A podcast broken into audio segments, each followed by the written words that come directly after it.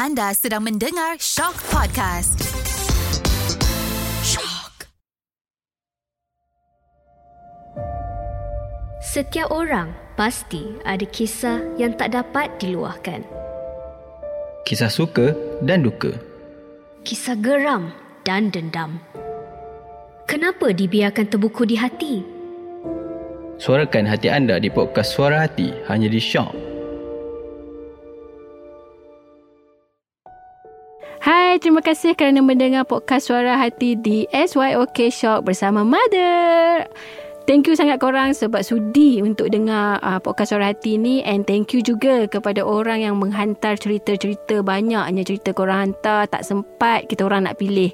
Tapi untuk cerita hari ni kita nak cerita daripada Brother K dari KKB Kuala Kubu Baru lah kot eh KKB ni. Sebelum tu Mada nak cakap podcast Suara Hati ni adalah podcast di mana kita akan bacakan segala ruahan hati korang tak kisahlah cerita sedih ke happy ke seram ke lawak ke janji cerita cerita and korang cerita tu daripada suara hati korang kita orang sudi untuk bacakan and jangan lupa pergi ke bm.shock.my hantarkan cerita korang dekat sana okay alright untuk episod kali ni macam ada cakap tadi daripada Brother K dari KKB alright cerita dia salam just nak share feeling sikit aku kalau dekat office tak pernah ada kawan yang boleh borak betul-betul Selalu macam adalah hengak-hengak sikit-sikit macam tu. Entahlah, aku ni sebenarnya friendly je.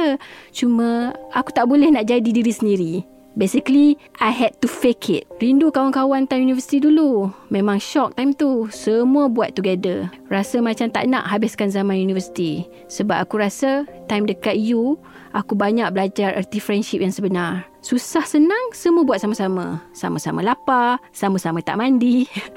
Sama-sama kena denda sebab datang lewat masuk lecture hall. Siapkan assignment sampai pukul 2-3 pagi. Best gila time tu. Walaupun rabak, walaupun tak cukup tidur. Sekarang bila dah kerja, entahlah. Susah nak jumpa kawan-kawan yang klik macam tu. Kalau ada pun, balik-balik mesti ada udang di sebalik batu. Not a real friend. Kau faham tak?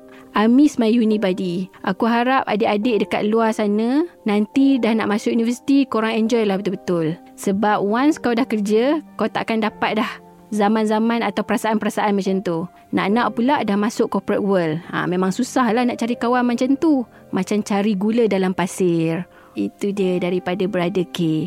Okay, sebenarnya kan, Mada setuju tau dengan statement dia. Sebab Mada rasa even my personal view sendiri pun university time tu memang tempat kita buat kawan and kita break all kita punya boundary waktu kita kecil dengan sebelum dewasa. So kita macam time tu kita sama-sama mencari diri sendiri kan. I think that's what orang kata zaman universiti tu sangat best lah. And university year pula dia macam you tak cukup dewasa untuk own your own money tapi somehow you ada those money untuk hang out dengan kawan-kawan. And betul lah cakap dia kadang bila time kita universiti dulu kita macam somehow susah senang sama-sama tau. Ah macam dia cakap tadi kan. Ah, kena lapar sama-sama, buat assignment sampai malam-malam tengah malam sama-sama. Tapi bila kau dah kerja Kau tak rasa benda tu Sebab kadang-kadang Kerja kau kena handle seorang-seorang Kan kau macam tak boleh nak Rasalah Ada support system yang macam tu. Mungkin ada eh tak deny. Memang ada je kawan-kawan yang ada best apa team player dekat office orang kan. Tapi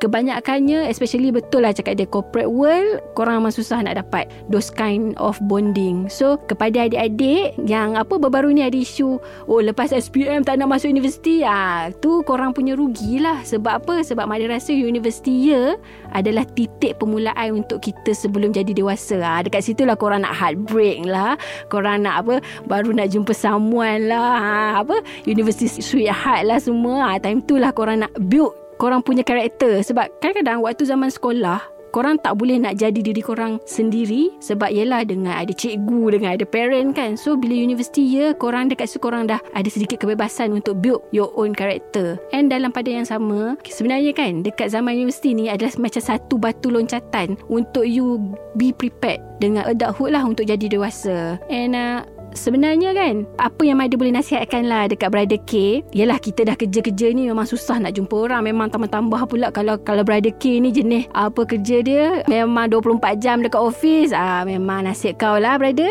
eh. Tapi sebenarnya kita ada je cara untuk cari new surrounding new friend ni. Kalau Brother K perasan sebenarnya ada je dekat Facebook Facebook group tau yang macam looking for partner. Bukannya nak couple ke apa tak tak tak. Dia macam looking for partner. Oh nak teman pergi hiking ah nak teman pergi camping ada tau group-group macam ni. So maybe you pun kena do something lah. Janganlah janganlah duduk dan tunggu things to change kan. You kena bergerak bangun and keluar cari orang-orang baru tu. And uh, based on apa yang Brother K cerita ni Mada rasa Brother K ni macam belum kahwin je lagi. Tak tahulah kan. Looks like macam you you belum kahwin sebab you punya concern tu you still dekat zaman universiti maybe it's time to move on.